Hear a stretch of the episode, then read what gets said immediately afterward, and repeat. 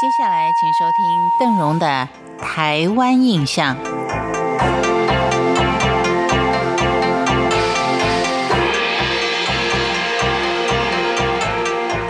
台湾一般在入秋入冬之后，不管是庙宇或是民间的祭祀活动，相对的就比较少了，比较清淡一点。但是属于平埔族的祭祀活动，却在这个时候相当的热闹。所以今天为您介绍平埔族的两个相当重要的祭典。首先，我们先看看平埔族人他的原居住地。北起南阳平原，南到恒春半岛的西部平原上。但是汉人来台以后，跟他们交往密切，于是渐渐的就被汉人同化。如今呢，也只有一些平埔族祭典仍然保存着它传统的面貌，尤其是在台南地区的吉贝耍好海祭、投射夜祭等等。这些都是相当具有深远的意义，颇为令人感动的祭典。听到平埔夜祭的朋友，可能觉得相当的陌生啊，就会想说：这个平埔族人跟我们高山族有什么差别呢？那他们现在又居住在哪里？等等一连串的疑问。其实严格说起来，平埔族人也是台湾的原住民之一。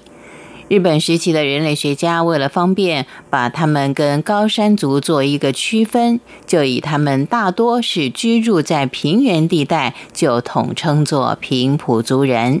刚才我们也约略的提到，平埔族人他原来的居住地是在台湾的西部平原，北起是南阳平原，南到恒春半岛，都是他们的旧居地。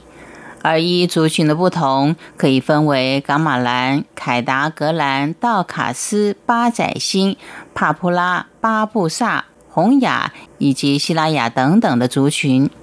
由于平埔族人他原先的居住地都是平地，汉人来到台湾之后，就跟他们的交往相当密切。因为受到汉文化的影响，平埔族人也就渐渐的被汉人给同化。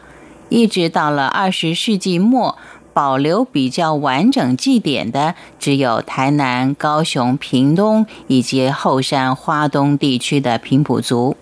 台湾开发史上占有最重要地位的台南地区，不仅仅是全岛开发最早的地方，更是保存了平埔族文化最多而且最具体的地区之一。其实说起来，平埔族的祭典要比高山族来得更神秘，而且更少为人知。当然，最主要的原因也是以前人对于平埔族人是相当的陌生，所以呢，所以就忽略了他们的一个历史文化以及祭祀活动。尤其像是在东山乡东河村的好海祭、大内乡投射的夜祭，都是意义相当深远、颇为感人的祭典。当然，这也是平埔族人努力去保存自己传统祭典文化的一个相当重要的因素。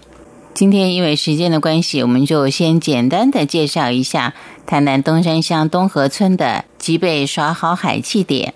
耍好海祭典，它正确的开始日期是农历的九月初三，但是这一天呢，却没有比较正式的祭典。大多只是外出的人把奉祀在家中的四壶送回大公蟹，而他们所谓的汪姨呢，也会进驻到公蟹当中，为一些有事的家人消灾解厄。这汪姨可能要解释一下，就是像我们一般具有灵媒体质的女性，他们称之为汪姨。所以也只有这样有功力、有法力的女性，才能够为大家消灾解厄。而一直要到九月初四入夜之后，这是指农历的九月，这个好海祭的祭典才会正式的陆续展开。以上是邓荣简单的为您介绍平埔族在入秋之后的祭祀活动。感谢您的收听，台湾印象，我们下回见。